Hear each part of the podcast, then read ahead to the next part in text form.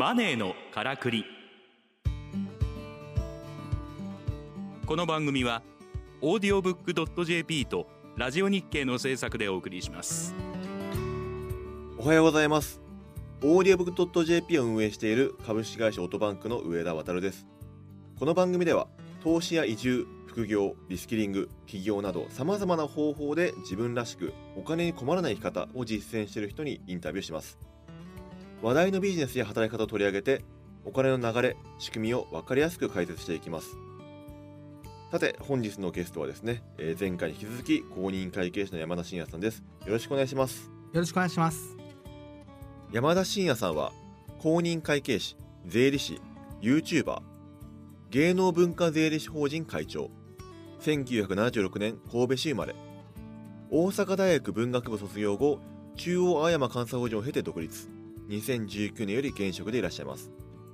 主な著書に160万部のミリオンセラー「竿だけはなぜ潰れないのか」シリーズ100万部の女子大生会計士の事件簿。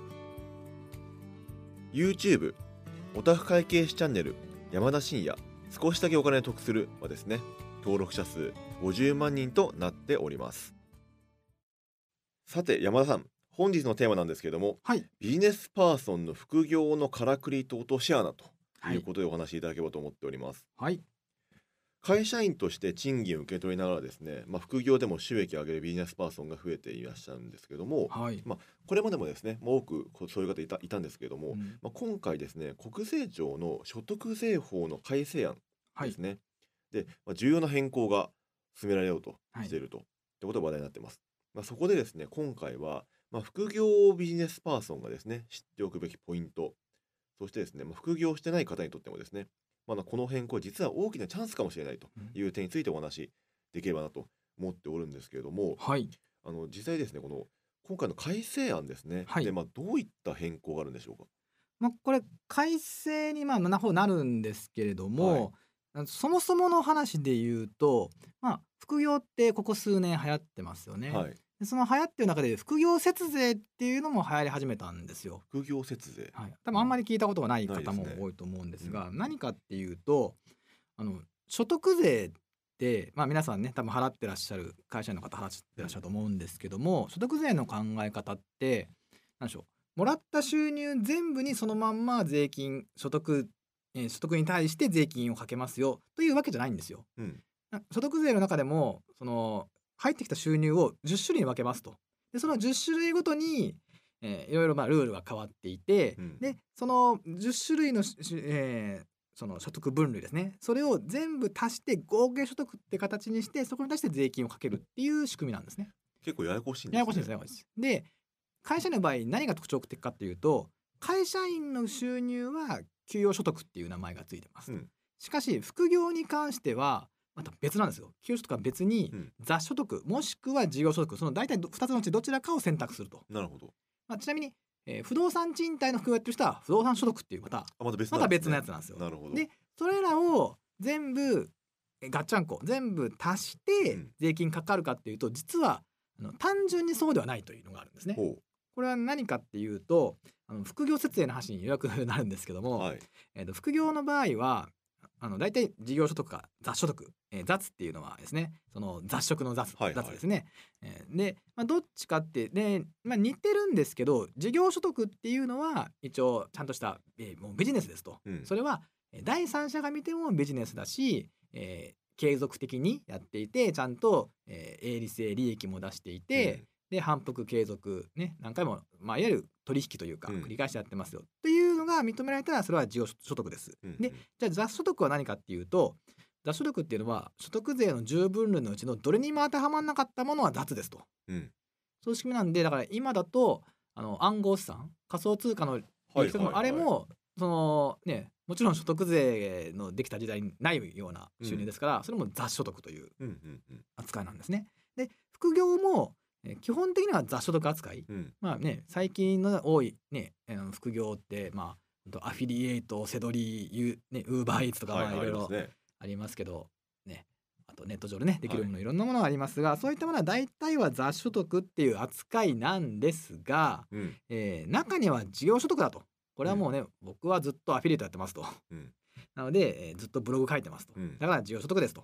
まあいう方もいらっしゃいますと。で何が一番違うかっていうと、事業所得っていうのは赤字の年もありますよねと。ああなるほど、赤字の年に関しては、まあ、事業頑張って赤字は仕方ないよねと。うん。じゃあその事業所得の赤字と仮に会社になったら給与所得ありますと、うん。で給与所得で大体お給料って、ね、赤字にならないというか、うん。必ず給料があるんでプラスなんですけども、その給与のプラスをガッチャンコしますと、うん。そうすると例えば給与所得が400万ありますと。でも事業所得がマイナス100万だと、うん。そうするとガッチャンコしたら、えー400から100引いて300と300万円と、うん。なので会社員の給料だけだったら、ね、本当は400万円に対しての納税だったのが、うん。300万での対しての納税にねガッチャンコするとできるんで、うん。えー実質節税になると。なるほど。よくわかりました？だからつまり副業が赤字だったら節税になるというのが。ああこれが副業、えー節税と。それって要はあの、え副業で使う例えばはい。領収書はい。が大量にあって、ええ。それを赤字にできれば OK ってことですか、まあそういうことですね。はいはいはい。例えばウェブサイトを作りますと、うん。ウェブサイトでめっちゃめっちゃ時間ねお金がかかって今年は赤字でしたと。うん。まあでしょうしなんていうの店舗をねちょっと開きますっていうとうん。やっぱ設備投資がかかるんで、まあ、最初の何年間が赤字ですと。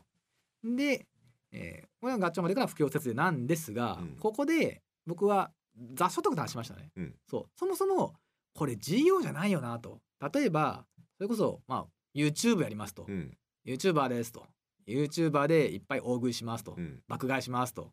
だけど、えー登録者数が2人ですと。うん。再生回数が、えー、8回うん。8回ですと、じゃあこれはじゃあ事業性があるかって言われると微妙じゃないですか。そうですね。趣味みたいな世界ですね。そういう場合は普通は雑雑所得なんですよ。なるほど。で雑所得の場合は何が事業所得と違うかっていうと、事業所え雑所得の場合はですね赤字の場合は、えーそれはゼロになると。ゼロ計算ですと。認めないと。なのでマイナス100万出たとしてもいやそれゼロですと。うん。それが雑所得の特徴なんですね、うんうんだから副業の場合は事業赤字が認められる事業所得なのか、赤字が認められない雑所得なのかですごい話変わってくるんだけれども、うんうん実はようやく本題だ、えー去年まではそこのルールが曖昧だったんです、うん。一応最高裁の判例とかあったんですけど、はい大体の場合は確定申告で、まあ、自分は事業所得だと思うから事業所得ですって提出したらその場がそのまま通ると。なるほどで雑所得か事業所得の判定をまあふわっとしたんですね。じゃあ基本むか前は基本じ事業所得で言った方が得だったわけですねそうなんですよ赤字の場合はですねなるほ。どそれがそれはね結局あの国家としてはですね、うん当然租税収入が減るわけですから、うんまあ、それはそんなに認められないと。うんうん特にねあのこういうねやっぱり今大変な時代でね、うん。副業やってる方増えてると、うん。でみんながみんな副業節税をし始めるとそれは租税収入が減っていくわけなんで、うん。なんとか阻止しようっていうので今年の8月にですねじゃあもう300万円基準にしましょうと。売上が300万円超えたら事業所得です。うん。300万円以下だったら雑所得ですと。あもう数字でもうスパッと切っちゃったんですねそうなんです切っちゃいますよっていう発表をしたんですね、うんそうするとネットを中心にですねものすごい非難が集まりまして。うん、もうだってそよく考えると300万円の売り上げって、うん。まあ、極端なこと言うと例えば背取り？うん。いわゆるねあのどっかから仕入れてき転売転売ヤーですね、転売をいっぱいしたら300万の売り上げってね要は利益300万じゃないですから、はい。まあすぐ行きますよね。まあ行くというか、うん。いや車1台買って転売したらもうすでに行くというかね。あと友達同士でなんかお互いコンサルタントフィーを払い合おうぜって言ったらはい。300万すぐ超えれるわけじゃないですか、うんだから売上300万って実はあの不正し放題というか、うん。そもそもそれってそういうことしないと副業できないって国家としては今ね副業を推進してるわけですから、うん。あのそれに逆行するんじゃないとそういう基準は。うんっていうのがいっぱい非難が、あの7,000件かなうん。国税庁に集まりましたと。うん。で普段そういう国税庁の通達のそれ発表って大体そういう意見募集しても、うん。来るのってまあ数十件とか、うん。多くて100件とかそういうぐらいなんですけど、うん。7,000件来たっていうことで、うん。あのそれも大体ねあの非難の、うん。えーことだったらしくて結果それが10月にやっぱ変えますと。うん。300万は置い一旦置いといて、はい。帳簿ですね会計帳簿をちゃんと作っていたら事業所得ですと赤字認めます。しかし会計帳簿を作ってなかったらそれはそもそも事業って言えないよね。だから雑所得ですと。うん。いう基準ができました、うん。でこれはそんなに大元変わってないんですよ。結局第三者から見てちゃんと事業的な規模があって、営利性があってうん反復継続してたらえー一応事業それがなかったら脱所得っていうルールは変わってないんだけども、えーさらにん微妙な場合は帳簿で決めましょうみたいな、うん。そういう基準になったんですね。そうなんか帳簿を作るだけだったらそんなに難しくないわけですよね、うん。おそらく。ただや作ってない人いっぱいいたんでね。あなるほど。そう。副業の場合って実はあのレシートとかはい。請求書は集めますと、うん。だけど帳簿を作らずにうん。例えば確定申告で、まあ、白老申告の場合でもですね収支内訳書ってあって例えば交通費いくら、うん。えーね、交際費いくらって書く欄があって、それを例えばレシートをですね電卓でパパパパって全部、ね、レシートを全部足してって、はい。合計額25万8,000円か。じゃあそれをその記入しようみたいな、うん。要は本来であればレシートとか領収書っていうねまず一次資料といいますかエビデンスですね。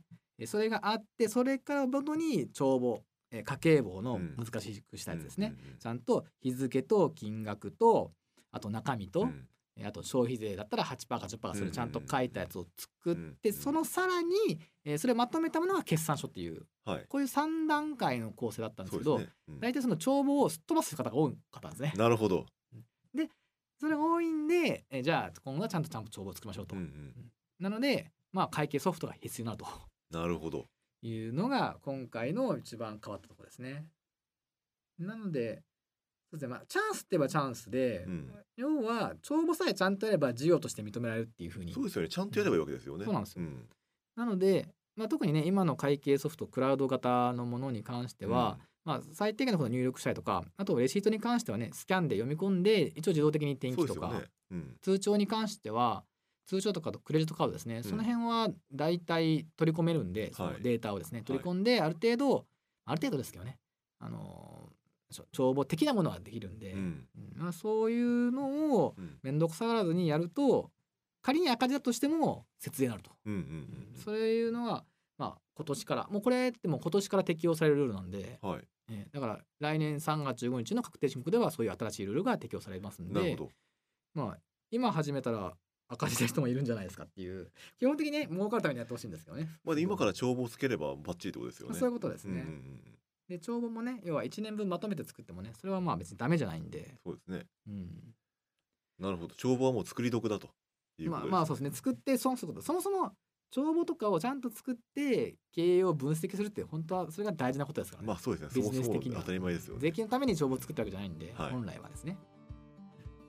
なるほどまあ赤字になったとしてもまあちょっと元が取れるよっていうはい。範囲で理解していただければと思います。なるほど。よくわかりました。ありがとうございました。あのはい。今日はですねビジネスパースの副業のからくりということでですね山田先生にお話伺いました。はい。あのすごいあの可能性が広がるなというお話ですごい楽しかったです。本日のゲストはですね公認会社山田真也さんでした。次回はですねニーサイデコのからくりのテーマをお届けします。どうもありがとうございました。ありがとうございました。